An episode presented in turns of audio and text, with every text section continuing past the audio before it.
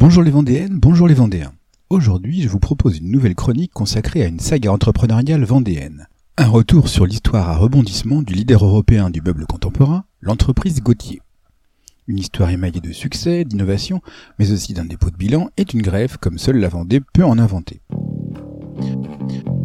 Revenons il y a 60 ans au Boupère, une petite commune du bocage vendéen dont l'activité est encore essentiellement agricole, même si l'industrie du meuble y est déjà très présente. L'établissement Armand Barreau, qui fabrique des salles à manger et des meubles traditionnels, emploie plus de 300 personnes. Et c'est d'ailleurs Armand Barreau qui conseille à Patrice Gauthier de monter son entreprise.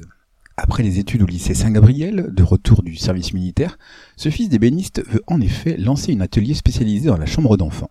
Entouré de sa jeune épouse, Annick Soulard, et de quelques employés, il crée sa société en 1962. Son intuition est bonne. Nous sommes en plein baby-boom et le niveau de vie s'est considérablement amélioré avec les Trente Glorieuses. En résumé, les enfants sont nombreux et leurs parents veulent les gâter. À chaque salon du meuble, les commerciaux, emmenés par Dominique Soulard, le jeune beau-frère de Patrice Gauthier, reviennent avec des carnets de commandes pleins. Et aucun problème de logistique. En collaboration avec Joël Gravelot, qui vient de créer son entreprise de transport à la Verrie, un ingénieux système de livraison revendeur est mis en place. En moins de dix ans, l'entreprise atteint les 100 salariés. En 1971, une nouvelle usine sort de terre à Chantenay pour fabriquer des meubles en kit destinés à But et Conforama, les premières enseignes de grande distribution spécialisées dans le meuble. Dans les années 70, Gauthier commence à faire des spots de publicité sur les chaînes nationales et tous les enfants français rêvent d'avoir un lit en forme de voiture comme le modèle Formule 1 Alain Prost de 1978.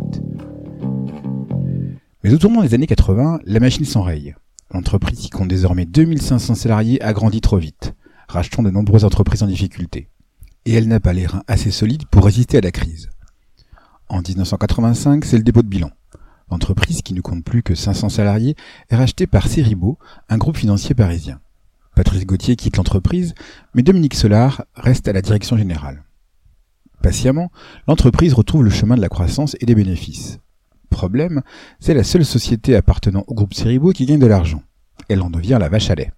Les investissements se tarissent alors que les actionnaires demandent des dividendes exorbitants. Ce à quoi s'oppose Dominique Soulard. En septembre 1999, il est débarqué. L'annonce du départ de celui qui a redressé l'entreprise met le feu aux poudres.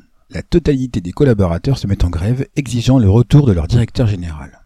Le 19 septembre, après de longues négociations, la Céribo accepte de revendre l'entreprise à Dominique Soulard, qui a réussi à réunir 150 millions de francs auprès de banques et de plusieurs entreprises vendéennes.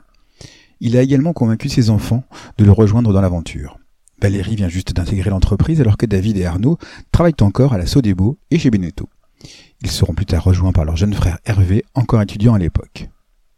Et c'est David qui prend la direction de l'entreprise en 2010 quand Dominique Soulard décide de prendre un peu de recul, tout en conservant la présidence.